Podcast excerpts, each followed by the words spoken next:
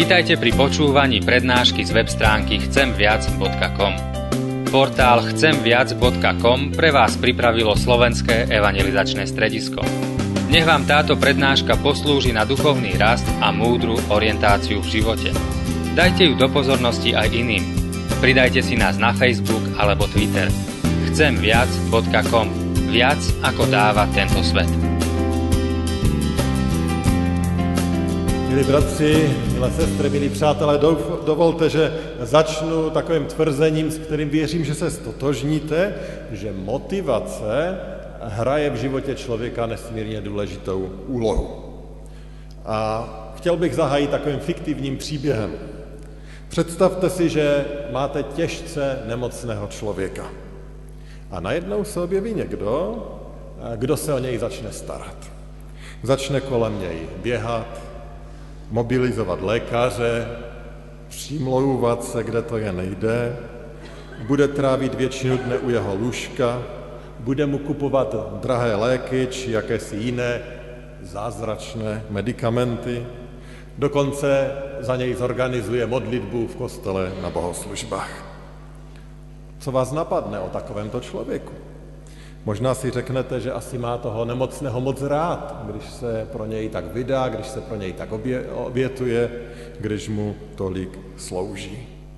A co kdybyste se dozvěděli, že ten člověk pomáhá prostě proto, že ten těžce nemocný mu slíbil, že mu odkáže pět milionů, ale nestihl to napsat do zavěti.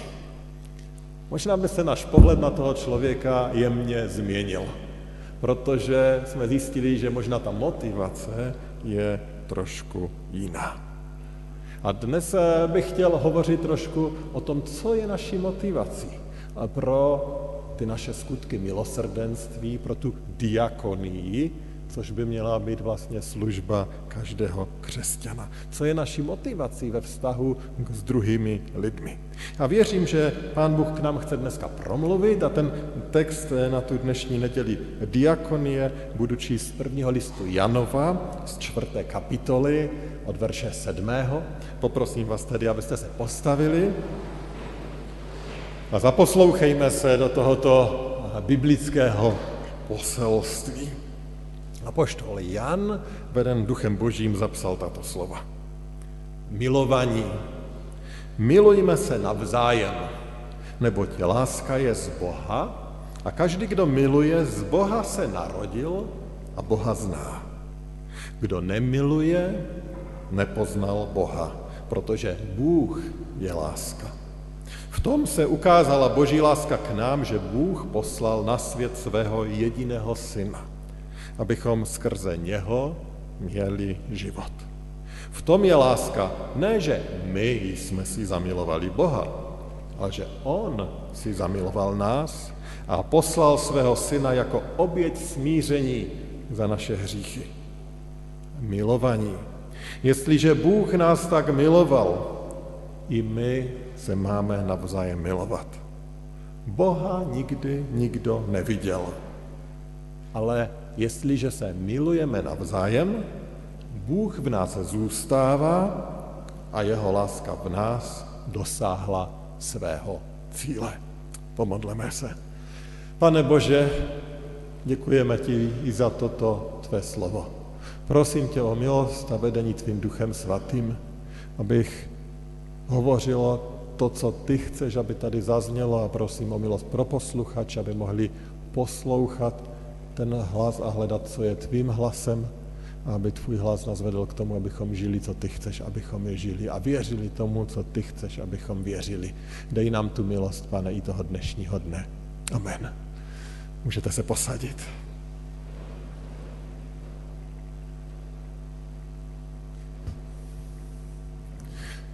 Myslím, že Apoštol Jan tady velice rychle, jasně, jednoznačně hovoří že tou naší životní motivací ve vztahu k druhým lidem je právě láska.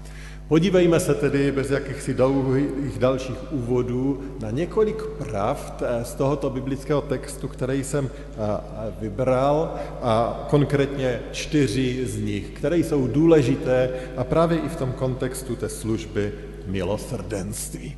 To první, co bych tady chtěl zmínit a co nám tady připomíná apoštol Jan, je to, že láska je znakem znovu zrození.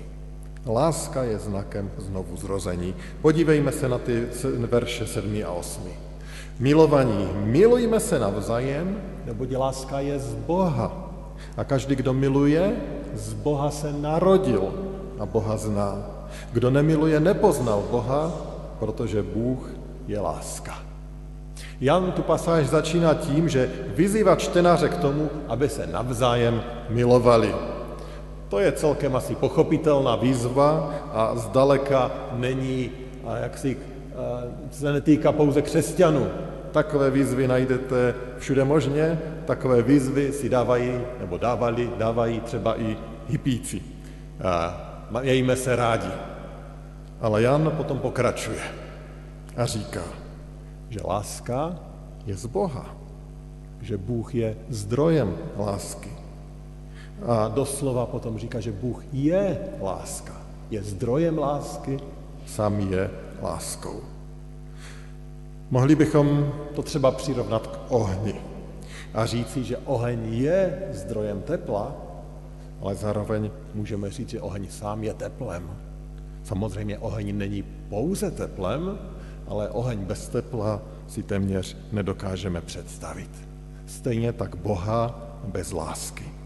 A tento Bůh, který je láska, který je zdrojem lásky, nám skrze Apoštola Jana říká, že kdo miluje, z Boha se narodil a Boha zná. Tedy ti, kteří milují tou boží láskou, ti se z Boha narodili. Nebo můžeme použít to slovo, jsou znova narození, znovu zrození. To znamená, nejsou už vedení sami sebou, nepřibývá v nich už pouze to jejich přirozené lidské já, ale z boží milosti se stali božími dětmi a jak píše Jan, nebo jak píše Jan ve svém prologu, ti se nenarodili jen jako se rodí lidé, jako děti pozemských otců, nýbrž narodili se z Boha. Prožili to druhé narození, to, to duchovní narození, to, že se jich pán Bůh dotkl, přijal je za své a nazval je svými dětmi. Narodili se do Božího království. A Jan tedy říká, že ti, kdo se takto narodili z Boha, ti jsou Kristovi následovníci, že ti milují tou Boží láskou. Ale Jan také říká opak, že pokud někdo nemiluje, tak nezná Boha. Není znovu zrozený. A to je nesmírně silné. Co by asi řekli o nás lidé v našem okolí? Třeba bychom jim dali takový jakýsi malý dotazník, bylo by tam napsáno naše jméno, třeba Michal Klus, a měli by na výběr dvě možnosti. Milující, a co bychom dali jako opak? Nemilující, sobecky, lohostejný, no cokoliv si tam chcete dát, si tam dosaďme. Milující nebo jakýsi opak milujícího. Co by lidé o mě řekli? Čím jsem charakteristický? Jak mě lidé vidí jako člověka? Jak nás lidé vidí? Ale vlastně mnohem větší otázka je, jak nás vidí Pán Bůh. Kým jsem? Jan tady říká, že láska je jakýmsi charakteristickým znakem toho, kdo se narodil znova, teda toho, kdo patří Pánu Ježíši Kristu, tedy kdo je křesťan. Láska má být něco, co je na tom člověku vidět. Ale abych nenadělal jakýsi zmatek. Někdo by mohl říct, že nenávidí třeba teroristu z Berlína. A samozřejmě, eh, je třeba si to jaksi u, u, ujasnit. Ano, naše nenávist je často spojena se zlem. Teroristu z Berlína nikdo z nás osobně neznal, ale všichni nenávidíme skutek, který vykonal, nebo kohokoliv zlého. To určitě nenávidíme. Ale to kristovské je, že dokonce i toho nepřítele se máme učit milovat. Teda modlit se o milost pro tohoto člověka. I pro toho zlého, i pro toho teroristu, i pro toho nejhoršího. Aby mu byla dana milost, aby ho pan Bůh mohl zachránit a změnit. A teda to první, co nám Jan tady říká, láska je znakem toho nového narození. To druhé, ta druhá pravda, kterou bych chtěl zdůraznit, že láska se projevuje obětí. Že láska se projevuje tím, že jsme schopni přinést oběť pro druhého člověka, případně pro Pána Boha. Podívejme se, jak Jan pokračuje. V tom se ukázala boží láska k nám, že Bůh poslal na svět svého jediného syna, abychom skrze něj měli život.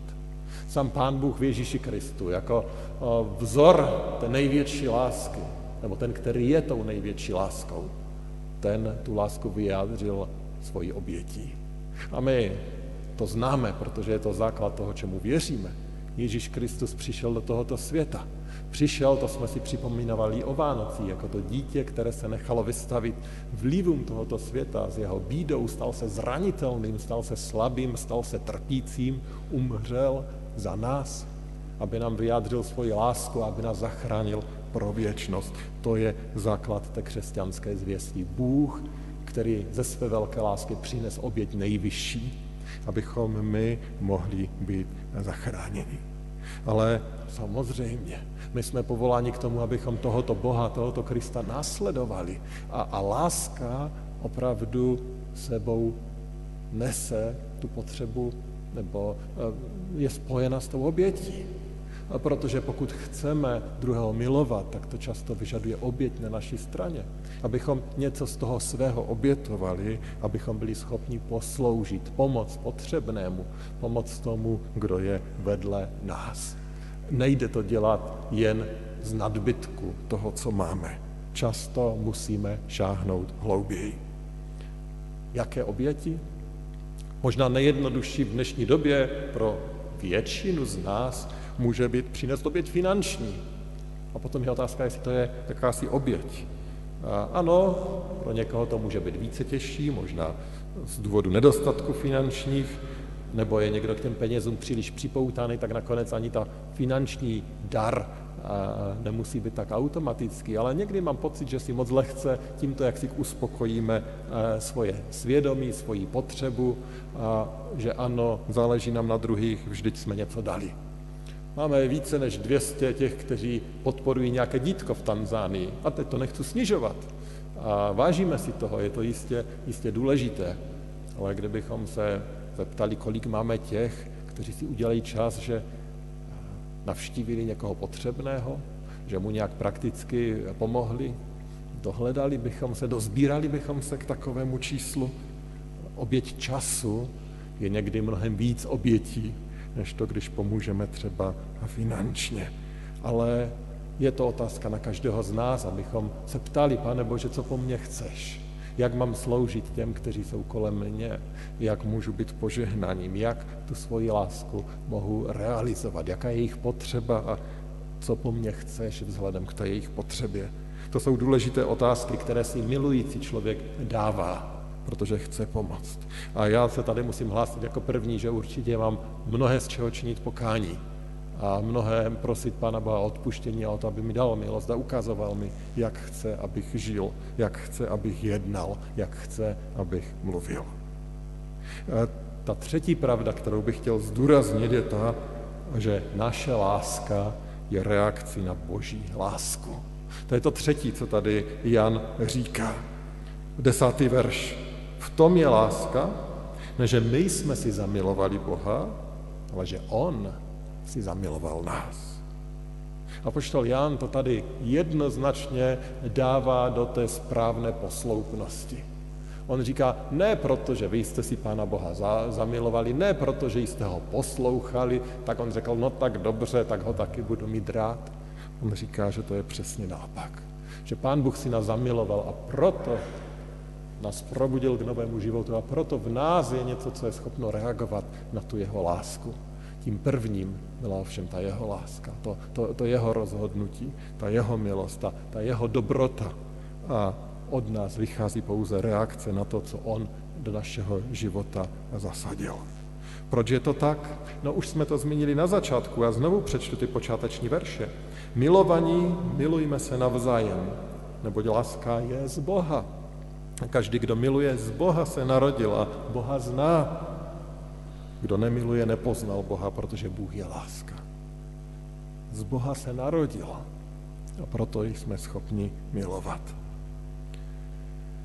Naše láska je důsledkem toho, že se Bůh narodil v nás. A říkali jsme, že díky tomu novému narození v nás ta boží láska přebývá a my jsme schopni milovat touto boží láskou. Na druhé straně musíme říct, že i nevěřící člověk je schopen lásky, je schopen milovat. A mohli bychom tady mluvit velice dlouho na toto téma, ale pravdou prostě je, že každý člověk je stvořen k božímu obrazu a my si tu část toho božího obrazu, i když všelijak deformovanou a porušenou, v sobě neseme. Ale ta láska má často, nemá to pouto, které má láska křesťana k Pánu Bohu. A ta láska křesťana by měla být napojena na tu boží lásku a, a proto by měla odrážet a, a být nástrojem toho, aby ta boží láska šla k lidem. V tom by měl být ten rozdíl. A ta naše láska by měla vlastně ukazovat, že Pán Bůh si nás zamiloval prvně. Že Pán Bůh je ten důležitý a my pouze reagujeme na to, co On udělal v našich životech. Na druhé straně ta láska by měla být součástí našeho života, byla by měla by být zjevná. John Piper vysvětluje, že když je o křesťanech řeč, že se mají milovat, tak je to jako kdyby někdo řekl, že ryby mají plavat, ptáci mají létat, živé bytosti mají dýchat a podobně. Prostě láska jako reakce na boží lásku má být součástí jakési naší duchovní DNA, protože takovými nás Pán Bůh učinil ve znovuzrození a takový jsme, k tomu nás stvořil. A když ta láska u křesťana není vidět, tak je to známkou něčeho nezdravého. Stejně tak, jako je něco nezdravého na tom, když ryba neplave, nebo létavý pták nelétá. Přichází tedy jedna důležitá otázka, která ještě se nám může tlačit do mysli. Když nám Jan říká, že láska je něčím, co jsme od Pana Boha dostali ve znovu zrození, tak proč nám zároveň přikazuje, že se máme milovat? No buď jsme to dostali a máme to, anebo to je výsledek naší snahy a máme o to usilovat, ale tady vidíme obojí najednou. Dovolte jedno přirovnání.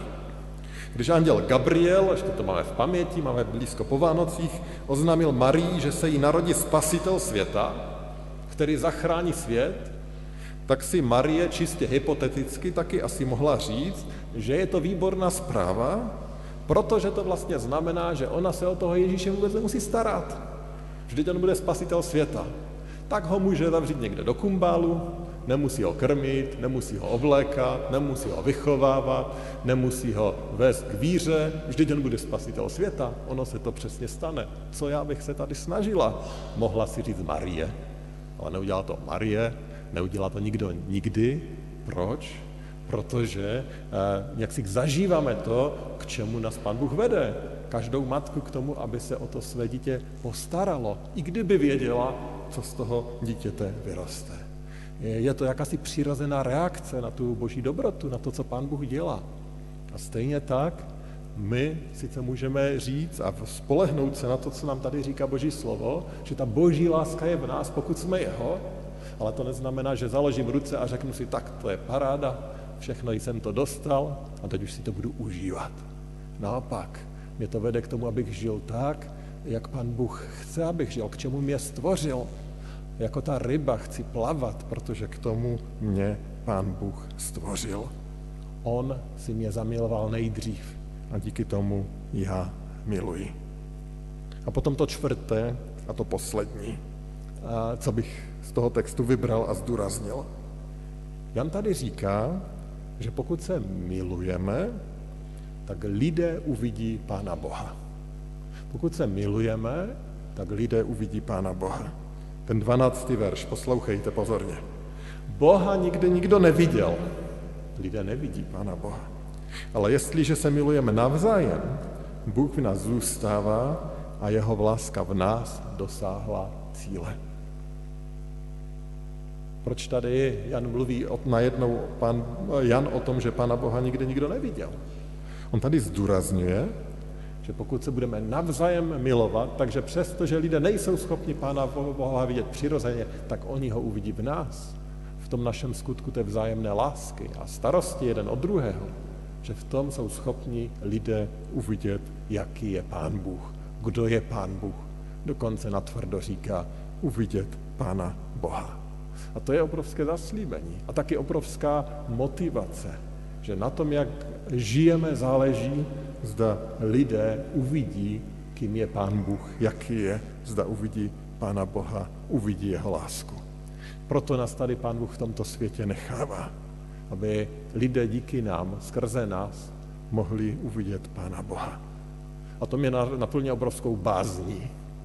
A ptám se, co vidí lidé kolem mě. A zase nás to vede k tomu, abychom se před Panem Bohem sklonili a prosili ho o milost. Abychom mohli být tím, pro co nás stvořil a, a zrcadlit toho, jaký on je i v našem životě. Aby lidé uviděli Pána Boha dříve, než ho uvidí v ten soudný den, kdy už ho uvidí pouze jako soudce. Aby ho viděli jako zdroj lásky už tady v tomto světě. Dovolte, že to dnešní kázání zakončím převyprávěním jednoho skutečného příběhu. Ve Spojených státech žila krátce po druhé světové válce jedna rodina. Manželé se dvěma předškolními dětmi. Byli křesťané. A muž byl v armádě.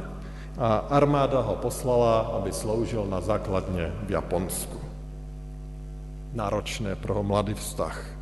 Ale ten vztah, věřili, byl pevný, silný a věřili, že to zvládnou. Posílali si spoustu dopisů, ujišťovali se o vzájemné lásce a pomalu odpočítavali ten čas, kdy už zase budou spolu. A tu jednou přišel dopis z Japonska. A hned první věta po oslovení zněla takto. Hrozně rád bych tento dopis napsal tak, abych ti nezlomil srdce. Ale to není možné. A tak jdu rovnou k věci. Zamiloval jsem se do jedné dívky tady v Japonsku a už se k vám nevrátím. Určitě si dokážete pardon, tak trochu představit, jak takovýto dopis může zapůsobit. Ta žena plakala a plakala až do úplného vyčerpání. Nechtělo se jí uvěřit, že by se něco takového stalo zrovna jí, že by se něco takového stalo zrovna jim, takovému manželství že by se něco takového mohla stát v její rodině. Pomalu kolem sebe budovala neprodyšnou stěnu zoufalství a ta situace byla nesmírně náročná.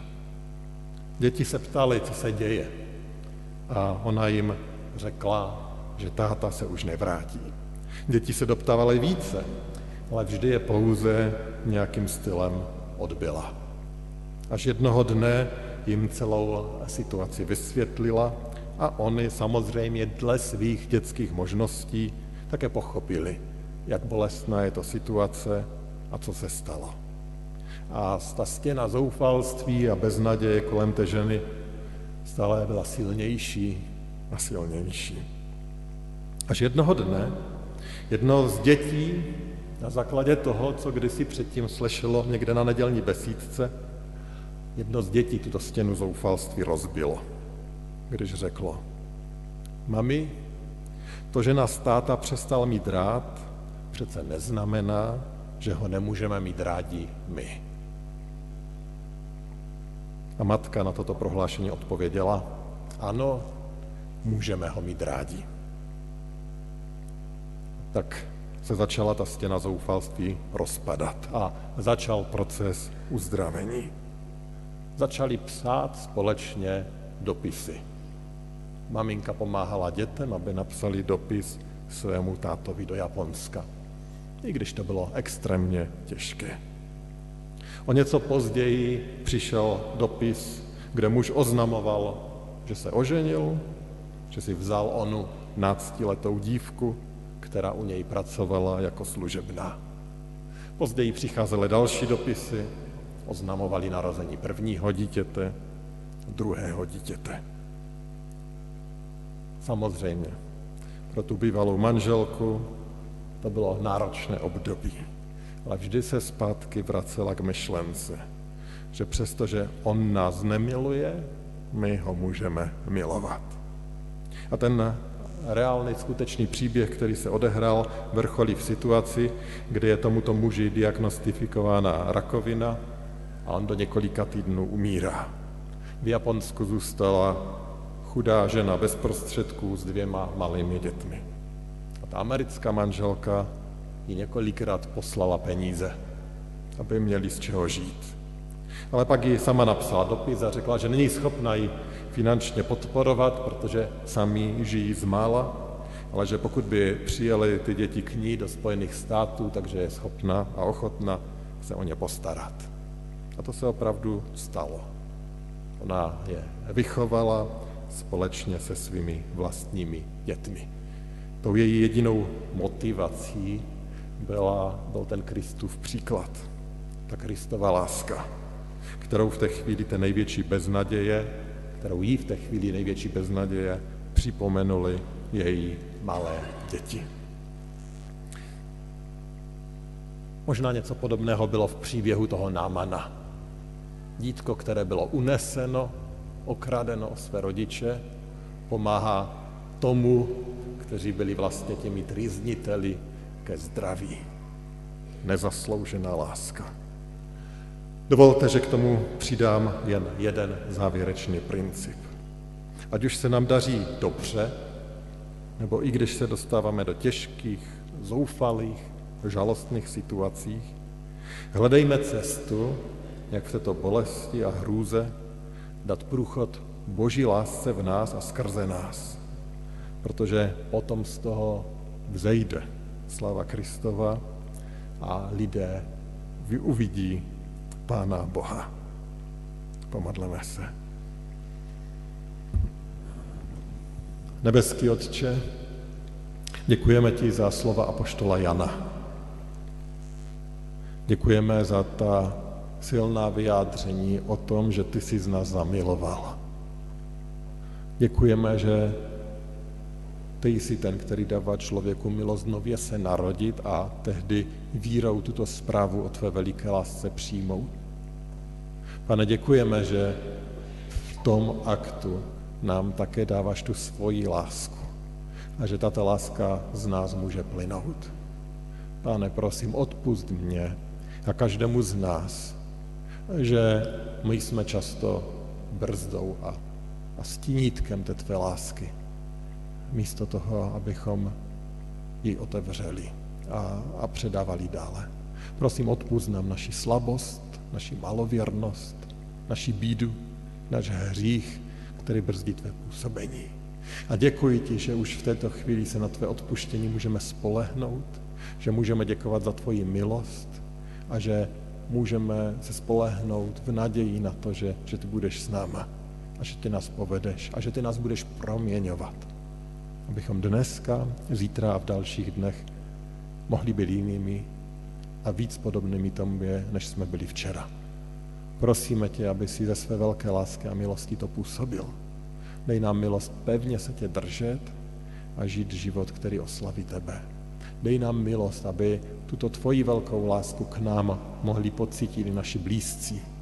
Ty, kteří jsou nám nejblíž, ty, kteří máme rádi, ale třeba i ti, kteří nám ublížili, kteří nás zranili, nebo kteří jsou v, v jakémkoliv jiném vztahu k nám. Pane, dej nám milost, abychom ze Tvé dobroty žili Tvé evangelium na každý den. Prosíme o to ve jménu Pána Ježíše Krista. Amen.